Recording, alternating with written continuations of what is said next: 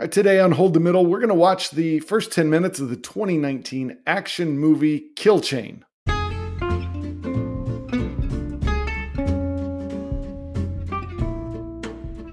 We're two busy dads who don't have time to watch the whole movie. So we watch just the beginning and end of a movie, then try our best to fill in the gap. I'm Dan, I'm Steven. and this is Hold the Middle. So, Dan, before we start talking about Kill Chain, I want to bring up something that you talked about last week. Okay, sounds good. Something that has wormed its way into my brain and I can't stop thinking about it. Last week, you brought up the Verizon Scrooge commercial that has aired 17,000 times this holiday season. Okay. Um, I've been thinking about it. I don't know why I've been thinking about it, but I've been thinking more about it. So your complaint was that Paul Giamatti is playing Scrooge and they never refer to him as Paul. Yes. Okay. I've been thinking a little bit more about it and I have a problem with this commercial as well. I want to hear it. Okay, Scrooge is in the commercial. Okay, Cecily Strong from SNL is having a conversation with Scrooge. He's complaining about his phone reception or something. Mm-hmm. So, if we're to believe Verizon, Scrooge has managed to time travel to the present day. And the first thing he does is he buys a cell phone from Verizon. Yeah. He doesn't get a new outfit. He's still wearing his Scrooge clothes from 1843. Mm-hmm.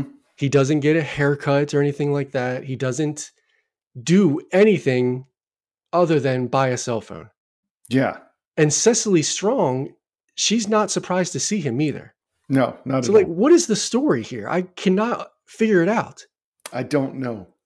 And also, knowing what we know about Scrooge, wouldn't he be more like a, a, a jitterbug or a cricket guy? because he's so old. Oh, he's old and he's cheap. Verizon's not cheap. Well, that's another thing I thought Expensive. about. What Scrooge is this? Because he says bah humbug, and he says something like, the more gifts, the merrier for me. So is this pre Christmas Carol Scrooge? It definitely seems that way. Or it's uh, I didn't learn my lesson, Scrooge. Yeah, like he's just resorted back to his old ways. Right. Could be. This is- Very bizarre commercial. Fascinating. I literally I watched um the Survivor finale with my family on No Paramount Plus. spoilers. You're the second person who told me they watched that this week. Okay, well I watched it on Paramount Plus with commercials, Uh huh. and this Verizon commercial was literally in every single commercial break. It is the holiday commercial of 2022. It's inexplicable. I don't get it. It's not a good commercial, and yet we are bombarded with it. Should we, yeah, Or- let's get into Kill Chain. or do you have more? No, no, Okay. let's get into Kill Chain. We're going to have a separate podcast just about the Verizon commercial with Paul Giamatti. Or maybe uh, one where we just break down commercials at a very detailed level. One one second at a time. Uh, okay, so get us started on Kill Chain. Tell me some details about uh, uh, the movie facts. All right. So Kill Chain was one of six movies that Nicolas Cage at least released in 2019. All right. We're not shocked by that number anymore. Like Mm-mm. six should be an incredible number, but it's Nicolas Cage and it's not a surprise. Yeah. Um, Primal was also released that year. That was uh, a movie we talked about earlier this season. Yeah. Uh, did you see the runtime for Kill Chain? Yep. About an hour and a half. Hour and a half. Love it. Mm-hmm. Ni- Nicolas Cage must love these 90 minute movies too. He might. Yeah. Must Well, be I why I like him so much. If I don't know if I, I read it somewhere, I don't know if it was fact or I heard it as an opinion. Someone said to get Nick Cage to work on your movie, it's like $5 million for six days of work, something like that. And that would make sense because if you're going to make a movie, you can't make a movie that's less than about 90 minutes unless you're Dana Carvey making Master of Disguise. It's so they're to, you're to make a movie that's 90 minutes or 90 pages long. The script is to be about 90 pages long. And you've got to get the most Nick Cage you can in the movie. So the movie's to be relatively short, and you got to just bang this thing out. And you only get him for six days. Something like that, you know. It, it's it's this is part of his deal. I'm going to come in. You're going to give me five million dollars. I'm going to work for six days. I'm going to give you everything I got, and then I'm out of here. Don't call me back. This is it. And they understand this. And I had something else on this later, not the specific thing, but let, let's go on. Wow, I just think that deal. that's uh, yeah, it might be a good deal, and that's why he does six movies per year, whatever. Um, he's making thirty million bucks, and he doesn't have to work more than like you know six weeks or so. I wonder if I can do that with my job. No, I go to my boss and say, you know what? You're going to pay me hundred thousand dollars. You're going to get me for four and a half hours a day. I'll do the best I can for four and a half hours. Don't talk to me after that. That's it. Wonder if Yeah, that would work. That might not work. No, I don't think so. I'd so. like to see you try and Uh, report I'll- back. I'll wait till after the holidays. Okay, sounds good. Uh, what else? This was rated R, produced by a company called Millennium Media. Hmm It's actually what's it's actually been around since the early '90s. I've got some stuff on them too. Yeah, All right, I don't ever remember seeing Millennium Media or Millennium Films at the beginning of a movie, but it's no, like hundreds of movies. yeah. And I, I, what I wrote down was, I started on their Wikipedia page to see what they produced since the early '90s. They were really in uh, what I want to call like Moneyball film production. They understood that you could get a guy or a woman, an actor and actress who's a big name and a not a great script and produce it for cheap, sell it direct to video, and still make a profit. And they made a bunch of movies like that. Like one of the notable early movies, notable uh, is relative. I've never heard of it, but I just wrote it down because it was it starred Robert Downey Jr., Billy Zane, and the guy uh, I'm going to butcher his name, Cary Hiroyuku Tagawa who was in lots of movies. He was Shang Tsung in Mortal Kombat and lots of other stuff. That's I know him from Mortal Kombat though, and that's just what this movie does, or th- this production company does. They make relatively cheap movies with well-known actors that when you see it on your uh, shelf at Blockbuster or whatever Hollywood Video, you're like, oh yeah, this sounds good, and you take it, and then they make tons of money. But as the years went by, they started making actual movies that went in the theaters. Did yeah, don't I wrote you down a noticed that. few. Yeah, what'd you see? I wrote down Rambo: Last Blood, Yep. uh, Hitman's Bodyguard, which is that the one with Ryan Reynolds? Wasn't that like Ryan Reynolds and Samuel Jackson? I think it was. Yeah, Yeah, that pretty- does sound familiar. was a pretty big movie yeah. because it even spawned a sequel. Um, all of the Expendables, Yep. and Nick Cage has worked with them a bunch. He Like I saw Drive Angry on the list, uh, Trespass, Bad Lieutenant, Yeah. Wicker Man. A Wicker Man was on there. Yeah. A couple other movies that I wrote down that I'd heard of were 16 Blocks, 88 Minutes, Olympus Has Fallen, London Has Fallen. So it seemed like as they got closer to present time, they said, why don't we start doing one tentpole movie a year for us? Something that we're going to release into theaters, not just direct to video. And we're going to put a little bit more money into this and see how it goes and they did they've done that since maybe like the late 2000s um, but Hmm. most of their stuff still goes direct to video and it seems like they're doing all right because they've been in business for 30 years now It's a pretty good model. yeah they are uh, i don't know if you said they're one of hollywood's longest running independent film companies Wow. um, did you note, note anything on the other production companies Cinetel films did you get anything on that? I them? didn't spend any time. I spent so They- much time looking at Millennial Media. Yeah, I just I moved did on. too. I was like, I just found it fascinating. But Cinetel, they've been around since the early 80s. They started as Chicago Films, relocated to Los Angeles in 83, and that's when they become became Cinetel. I've most of their movies are direct to video, and they did a lot of things I'd never heard of. The ones that I had heard of maybe were bad sequels to movies that were already kind of fringe. Like they did a sequel, they did uh Dream a Little Dream 2. yes, both Corys were in it. They did some Poison Ivy sequels, but they didn't do the original Poison Ivy. They did Interesting. Hard Bodies 2. So- Wow. But all their movies, almost all their movies were direct to video bad. Really, it's the type of stuff. movie where like you get from a red box. Yeah. Or back then it was like 89 cent video uh movies. It was, you know, really bad stuff. And the last one, did you write anything on Saturn films? No, I didn't look up Saturn films. So I, I did look up, and as uh, probably most people who are Nick Cage super fans would recognize Saturn Films. That's Nick Cage's production company.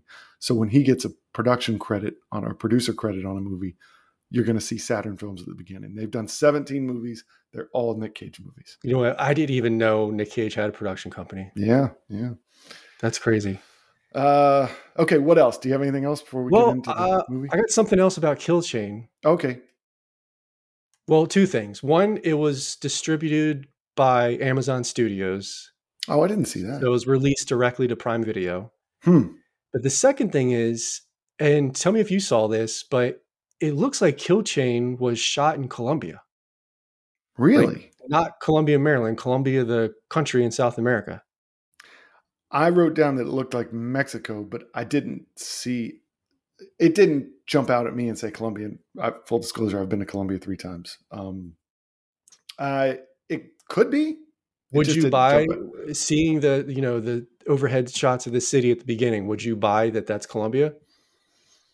Mm, no, but You I mean, it's don't like when that's I've been there. I've been all over Colombia. I've been to Bogota. I've been to the coast. I've You haven't been to like know. a seedy motel downtown where there, there's No, like prostitutes and stuff. Hotel outside. Del Franco. yeah. No, didn't stay there. Okay. I look I- from what I saw. Millennial Media shoots a lot of movies in Colombia. Hmm. Interesting. Um, I saw right. that they've done shot most of their stuff in South Africa and Bulgaria. I didn't see that. Oh, I saw that anything in too. Colombia. Yeah. Uh, okay. So uh, it was written and directed by the same guy, Ken Sanzel. Yeah. He wrote uh, the Replacement Killers that had Chow Yun Fat and Mira Sorvino, hmm and he produced and wrote um, Numbers, the TV show that I never watched. It's it's pronounced Numthers. It does have a three in there somewhere, doesn't it? yeah. Uh, yeah, I've got some stuff on uh, Ken Sanzel, but I think I'm going to save it for the end. Okay. Yeah, one thing uh, that I- I noticed on uh, the opening credits was Ken Sanzel got a written by credit, and then after that, it came up and said directed by Ken Sanzel. Most of the time, this happens. You see written and directed by Ken Sanzel. I wonder Mhm. why. What why they made that choice? It's interesting. Yeah. Um, I guess he wanted to see his name on there as many times as possible. Yeah, maybe. I don't know. I, I wonder. I, I'd love to. I find that kind of stuff fascinating. I'd love to figure out why they did that. If if you know, feel free to leave a uh, comment on Spotify or our you know Instagram page or send us Yeah, an email. Ken, Ken, if you're listening, you can email us at hold the middle podcast at gmail.com. that would be great. I'd love to Yeah. hear from Ken. He's probably listening. he might be. Yeah. Eventually, this is going to get to him. Yeah. All right. How many other podcasts are there that talks about kill chain? Probably a lot. you think so? Maybe not this way though. They other podcasts dedicate the whole podcast to the whole movie, unlike us, where we just Right. spend twenty minutes. Yeah, 'cause we don't have time. Don't You know, time. this uh, I'm I'm give me a few minutes to go off on a tangent here, but this idea spawned out of something that I've been doing for almost my entire adult life. I notoriously don't have time to watch movies. So I have a 20 minute rule for myself. I Mhm. give a movie 20 minutes, and if I'm not 100% into it, I bail after the 20 minute mark. And just recently, over this last week, I started and stopped four movies after 20 minutes. Sheesh. So I just could not get into it. So you're you never make it to a movie where by the end you're like, that was really good, and I didn't expect it to be good because it was bad at the beginning. It's possible I bail too early, but I don't know. It's just something I've always done. If I'm not if I'm not 100% into it at 20 minutes, I'm out. Have you Move ever on to the next movie. have you ever gotten twenty pages into a book and decided I don't want to read this book? I have. yeah, I've done that a few times. Um, anyway, I immediately recognized one of the supporting cast members, Yeah, I bet I know who it is. Enrico, Enrico Colin Colantoni. Elliot from Just Shoot Me. That's what I wrote down. Just shoot me. Yeah, he was on other stuff. I know he's on Veronica M- Um, Yes. but I never watched that, so I can't. so you have seen Just Shoot Me? oh, many times. I've probably seen every episode multiple Okay, that surprises me a little bit because every time I mention a TV show, you say you've never seen it. well, new stuff. I don't watch a lot of new TV. Okay, We so Just Shoot Me was ago. the last show that you watched. yeah, that was it. It was also the first show that I watched. That's it. It was It's the only thing you've that's my whole history. Just shoot me and nothing else. I'm a, a big fan of um, David Spade, George Segal. Uh, yeah, Enrico. Actually, I read an interview with him. He credits George Segal with his being his uh, acting mentor. Really, you know, I think David Spade had a lot of good things to say about working uh, with him too. And actually, that that whole group, they seemed like a good group and very tight. Mhm. Um, the girl uh, Laura San Giacomo, she was really funny and talented. And I always liked her. Yeah, George Segal, not with us anymore. No, no, No, been didn't- didn't gone think about so. a year and a half. Also, the movie had Anabelle Acosta. I didn't recognize her. Have you seen Did- her in anything? I didn't get to her, or, or if she was the girl that's in the hotel, uh, I didn't recognize her from anything. I don't know who she was. Me neither. And uh, I did note Ryan Kwanten. Uh, people know him from True Blood. Uh, I've never seen True Blood, so I didn't recognize the name. And I don't think we see him in the first 10 minutes. Mm, okay. There's not a lot to go on in the first 10 minutes, but we're 17 minutes, 18 minutes into this episode, and we haven't really even started. Yeah, that's a good point. Well, we that's all I have. That's all I have for my pre-work. Did you have Okay. anything else? No, no, no. That's it. I mean, I, some of the stuff that you had, I had, so mm, that's good. We're, you know what a kill chain is? I don't. It's a military concept which identifies the structure of an attack. Interesting. It's like an order of events when you're attacking. It's Okay. like uh, first you identify the target, then you dispatch forces to the target, then you initiate the attack, then you destroy the target. That's a kill chain. Interesting. What that has to do with this movie, I have no idea. Hmm. Well, it does bring up an interesting point. I wonder if any of these people are ex military in the movie. I wondered that as well. And I think, yeah, I think that's where it's heading. Hmm. I'd never, I had not considered that until you just gave that description of what a kill chain is. Yeah. Okay, let's get started. Yeah, yeah. So we start and we're just over a large city, uh, and we're just kind of winding the streets. Uh, probably a drone shot for most of it uh, through a car. I said Mexico. I don't know. Maybe That's a good guess. supposed to be Colombia. Yeah, Um, Mex- Mexico's a good guess because I had no idea. The uh, so this is a pretty big detail for me, and we're going to get into this in, in a few minutes. But I thought the music, I thought everything, the the look, and then definitely the opening credits, which come in a few minutes, looked like an '80s cop show. And at this point, I didn't know anything about Ken Sanzel, but he has done quite a bit of work on cop shows, and I'll get more into that later. But I definitely see that influence uh, a procedural type cop show in the look and feel of this movie. Interesting. Yeah. I noticed there's a lot of shaky camera and like a lot of POV shots from this car that we're kind of following for the first minute of the movie. Yeah, yeah. We're getting a lot of street scenes, a lot of people just who they're driving by. And we're two minutes in to our what ended up being 11 minutes that we watched. And all we've seen are production companies and the car driving around town. Two full minutes. Pretty much. Yeah. Yeah. Eventually the car arrives at this seedy motel downtown.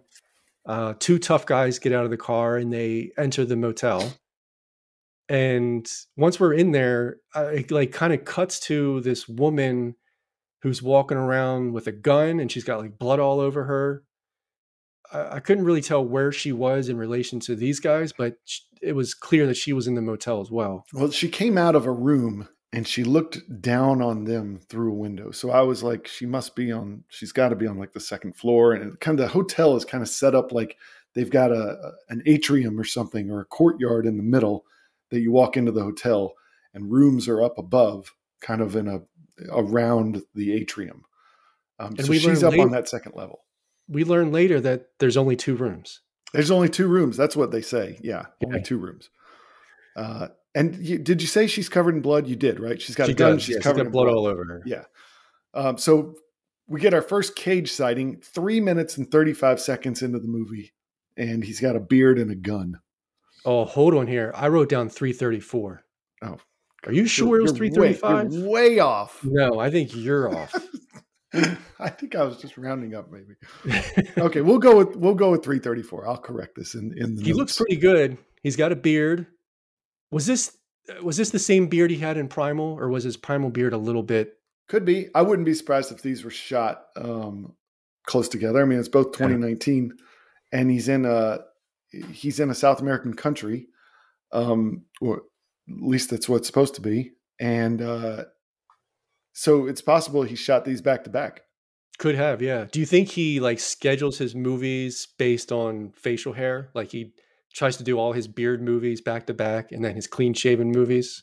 If he's smart, he does. Yeah, or else he's got to con- continuously shave and continuously uh, grow the beard back. Yeah, that takes So- a little while. Well, it takes Yeah, a little while for some people. Like I've, Probably not I've- for him. maybe not. I've got a beard, and- and when I if I ever shave it, it takes like good six weeks to grow back. I don't think I've ever seen you with a clean, clean shaven It's, face. it's been a while, maybe since mid two thousands. Wow. No, that's not. Yeah, that's not true. I think I did shave in the mm, 2014, 2015 for. A, You've had it so long that if you shave now, you'll frighten your children. I probably would. Yeah, Yeah. and my wife. Uh, so one of the guys that comes in, he says something about, uh, you know, you've only got two rooms. How do you make money? Nick Cage says, oh, we've got a low overhead. And one of the guys is behind the counter, and Cage very calmly says, this area is for employees only. Yeah. The guy's like, all right, well, You And- you glossed over when Nick Cage enters the lobby, Uh-huh. he slaps the back of a dead guy. he looks dead. I, I'm not exactly sure what's going on. The, the, Me neither. he, the we find out in a bit that guy's name is Franco, right? No. I I thought Enrico is Franco. Oh, I don't know. See, the hotel is called the Hotel Del Franco, and uh, in a bit, Nick says something like, uh, "It's just me and Franco," or something Mhm. like that. I think the dead guy in the lobby was someone else hired to kill Nicolas Cage. And Nicolas Hmm, Cage got the better of him. Interesting. But I just thought it was odd. sense. They were just having a normal conversation where while there's a, a dead man slumped over in a chair in the lobby. See, the guy uh, he slumped over on like a table or a poker table or something. So I wasn't hundred percent on if he was dead or drunk. But dead seems more likely. But I, thought don't his remember. eyes seeing- were open. Oh, maybe they were. I don't know. I'm pretty sure he's dead. He's probably dead. Yeah. So the guy who was behind there's two guys that came in. I don't know if they're bad guys. They don't seem like good guys, but they one of them pulls out a gun from behind the counter and asks, you know, asks Cage. And I keep saying Cage because they haven't really said anybody's name. No, I don't And- think we ever hear Nick Cage's character name. No, and I, I don't know if we ever hear anyone's name in the first 10 minutes. Maybe maybe in the like the last couple minutes there's a phone You're right. conversation, maybe somebody, but uh he says um he takes out a gun and uh and then the guy says, You've also got a gun under your shirt. And Cage is like, Yeah, I do. And he gives it to him. So at this point, in most of these Cage movies, we've we've had jokes to crack on some of the stuff we've seen. In this case, nothing really funny has happened. No, and you know what? Um, it's not a terrible script so far. No, it's not. And I, I I made a note that nothing funny has happened, but I'm slightly intrigued. Right. We still don't really know what the movie is about. No. Um, one of the goons or the tough guys locks the front door and it kind of cuts to Nick Cage and you can tell in his face like he knows that there's there's trouble ahead. Yeah. These guys aren't here just to chit chat with him. Yeah. And we do get a shot of the girl upstairs again. They don't know she's there. Clearly Mhm. she knows they're they're there. And we get a shot of her face. And not only is her body covered in blood, it looks like there's lots of blood all over her mouth. Like she ate whoever she just killed. Yeah, it looks lot- bad. a lot of blood. Yeah. Um, But we do, don't we get the sense that like he's been hiding out at this motel for a while. Yeah, they talk in some sort of code. And it's not really code, but it's like they're having a conversation where they understand each other, but the audience doesn't really understand anything. Correct. Uh, that that it's it seems like he knew they were coming. They had to confirm who he was. I don't. I didn't know what the hell was going on. It was very confusing for me. it just looks like they have been hired to kill him. yeah, Like he's been hiding out for some time, and there, i- there maybe there's a, a bounty on his head. yeah, And I think the dead guy in the lobby, he he was another bounty hunter that Mhm. you know was going to kill him for the money, and the woman and Nick got the got the better of him. And I think these guys are here to kill him. yeah. And it now now and at this point, where after there's been a lot of dialogue where you can't understand anything that's happening, it starts to un, unveil a little bit. Cage has been on the run from something, but what? It's not clear. And he says, Hey, before it sounds like, you know, basically the gist is before you kill me, don't you want to hear my side of the story? And one of the guys is like, Yeah, sure, I'll listen. He says, "Make it short." Yeah, make it short. And that's when some opening credits start. And this is where I really started to get the feel of I wrote it down. You may not believe me later, or you may I said this looks like the opening to a CBS procedural. and I did not know at the time that the director was had had written and produced CBS procedurals, numbers and funny. blue bloods. Okay, But this Yep. really felt like something from one of those shows. yeah, and the credits were like overly long too. They were really They long. were almost two full minutes of Yeah, credits. It was it was not good. It looked like something from a CBS TV show, and except that the music wasn't uh, the Who. That was the only difference. Uh, so the Um, first first person we see is uh, Enrico uh, Colantoni, and I was like, "Hey, not bad. I like this guy." You know, I, I don't know that I would ever cast him in a movie about you know maybe serial killers or killers or whatever, but uh, he, I like him. He's he was funny on Just Shoot Me. So when we see him, this is the story that Nick Cage is telling, I presume. Because Uh, he he starts off this story, he says, Me and Franco. And that's when it cuts to the credits. And then I got the sense that Enrico is Franco, and this is Nick Cage's story. Man, I didn't you get, not that. get that? No, I w- I thought the guy, the dead guy on the table was Franco, and I'm probably going to be wrong. Couldn't you picture Enrico Colantoni as a Franco? Yeah, mm, Franco and Enrico, they're not that far off. No. Yeah. So yeah, uh, he's a sniper, and they've shown him uh, looking through a scope about 15 times in that those opening credits. Always in that same room. Yeah. He's in the motel. Yeah, he's in the motel. I don't think he's getting out of that room alive. Really? No, I don't think so. Isn't he like second build on the movie? He is. Maybe he'll be in that room the entire movie. I don't know. I don't know. I think the movie is about Nick Cage's character and Franco, and I think Enrico Colantoni is Franco. I don't know if they work together or if they're enemies or frenemies, but they, I think they definitely have some sort of relationship. Well, Cage said he bought the hotel, didn't he? From a friend. From he didn't say Franco, but the hotel's No. name is Hotel Del Franco. Yeah, maybe he Hmm. bought it from Franco. Maybe he's been Maybe there. He killed. Franco and then just took over the motel. but Franco's upstairs. So you think this is a? a I think this is the past. you think so? Yeah, I think this is like one year ago, and this is Nick Mm. Cage's story. Interesting. This is the story of me and Franco. I think you understand this movie better than I do. Maybe you definitely have better theories. I spent I a just- lot of time thinking about it. I just didn't get much out of it. It just wasn't much to go on. no. But the last, and then there's a lot of exposition in the last three minutes.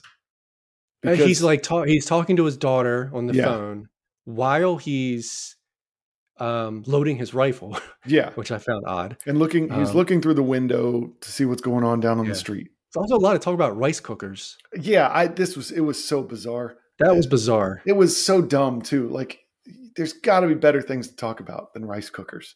Yeah. He's- Before he he's- talks to his daughter, he's talking to his I don't know his friend or assistant on the Yeah. phone asking him about about buying a rice cooker and if rice cookers travel well because he does a lot of traveling. And he's asking his daughter about rice cookers.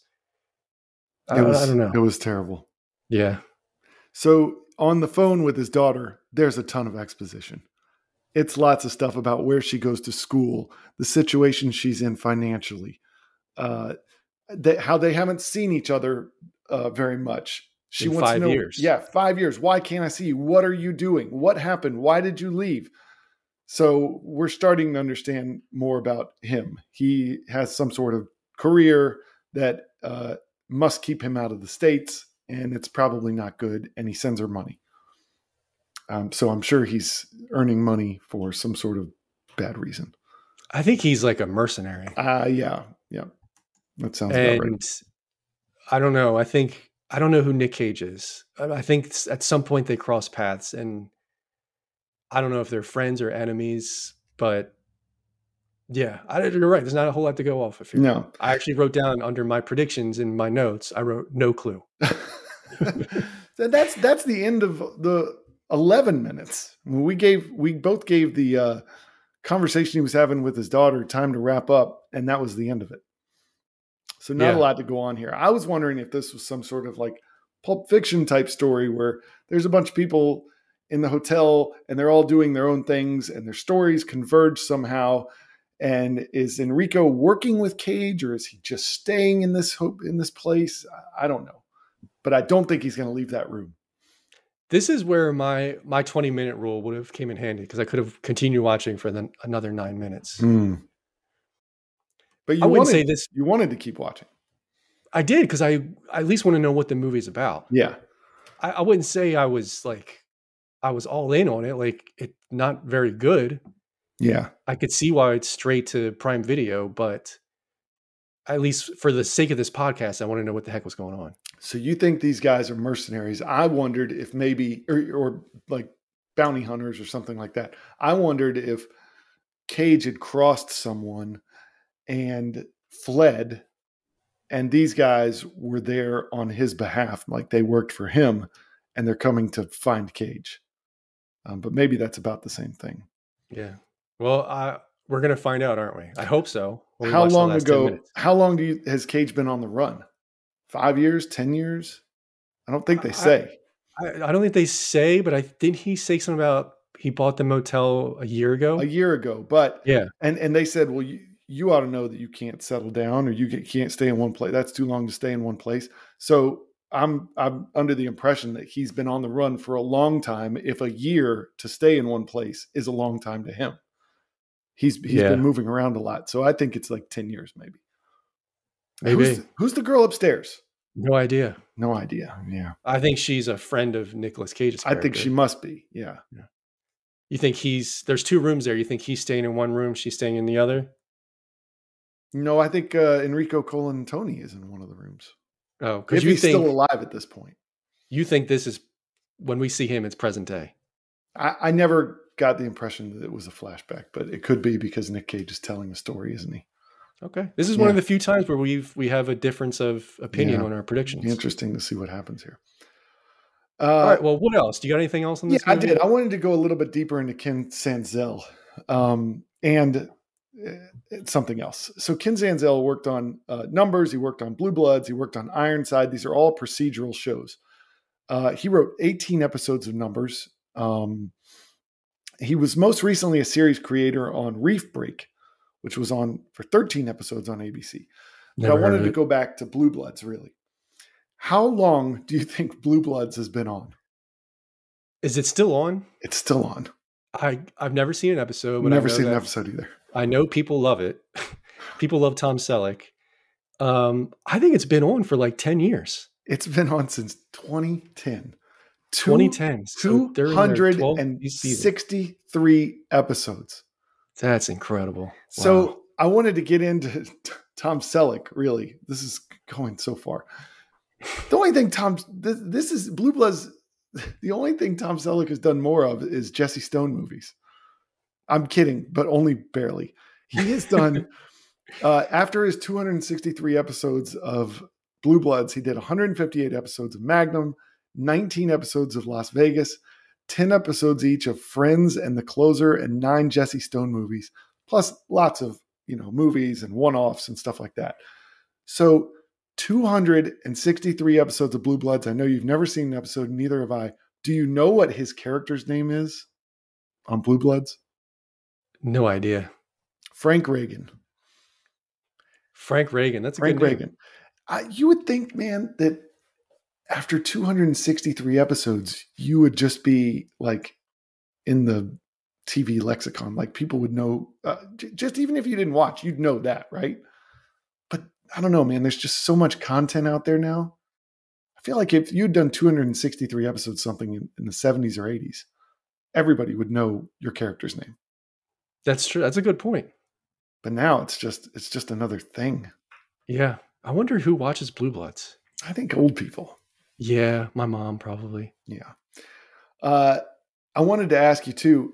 What are your favorite procedurals of all time? Do you have any? I've never seen any of the CSIs. I'm not either, and I'm I've not. I've never never, watched Law and Order. Me neither. Never. I've never seen Law and Order.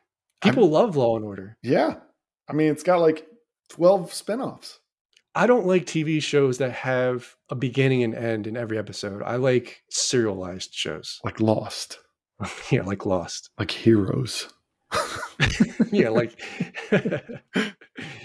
boy, that show went downhill pretty quick. It did, yeah, real fast. Um, the only one I can really think of, like I tried to write down TV procedurals that I've watched, but I really, I mean, I really didn't watch any. When I used to work at uh, TBS in the um, early 2000s, and I was in a master control role where I had to watch TV every day. That was my job. I watched TV, and if something went wrong, I had to fix it. Uh, and I watched a lot of Matlock, and I really liked it.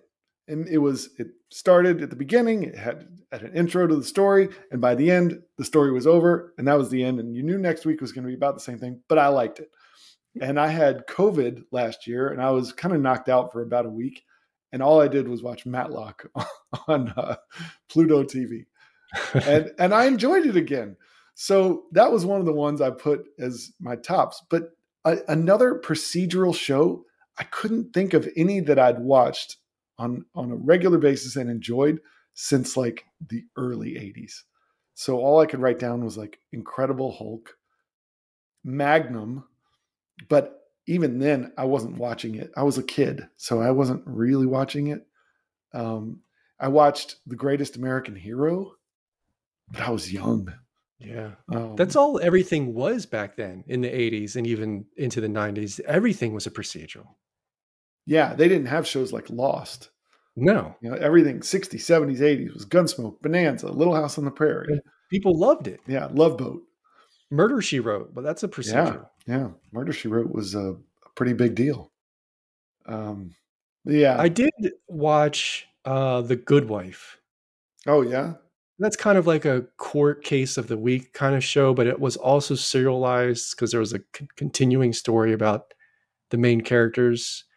But I think I would consider that a procedural because it had like a different case every week. hmm What about ER? Is that a procedural? I never watched ER. You never watched ER? No, Oh wow. I never watched Grey's Anatomy.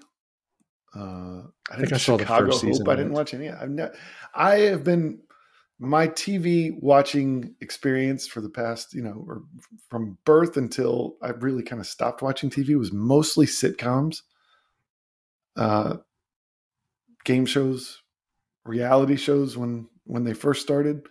Mhm. Lots of Survivor, Big Brother, um, but never hour long dramas. Just really weren't my thing. I remember people telling me you really should watch Lost, and I was like, I'm just not into hour long dramas.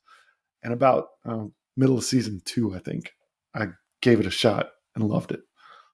Yeah, you and I spent a lot of time talking about Lost Way too much time. when that was on. way too much time. I think back about conversations I've had with people about Survivor and Big Brother and Lost, and I think, wow, I wasted a lot of time on stuff Yeah. that Well, ended up spend- disappointing. you remember wh- when when you watched it live, it would end in the spring and not start back up until the fall.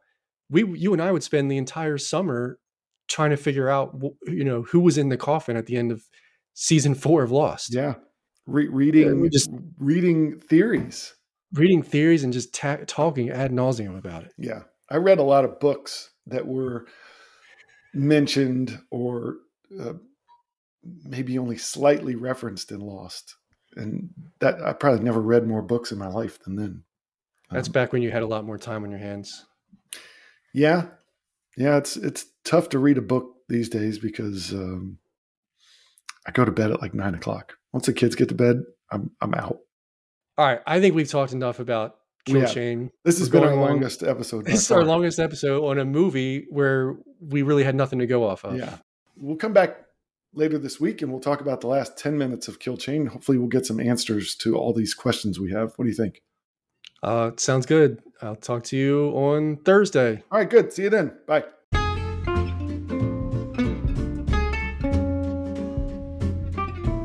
If you like this podcast, please tell your friends and find us on Instagram at Hold the Middle.